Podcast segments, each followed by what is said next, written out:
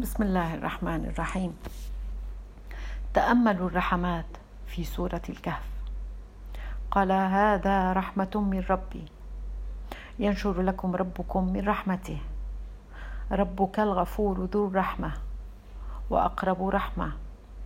آتيناه رحمة من عندنا.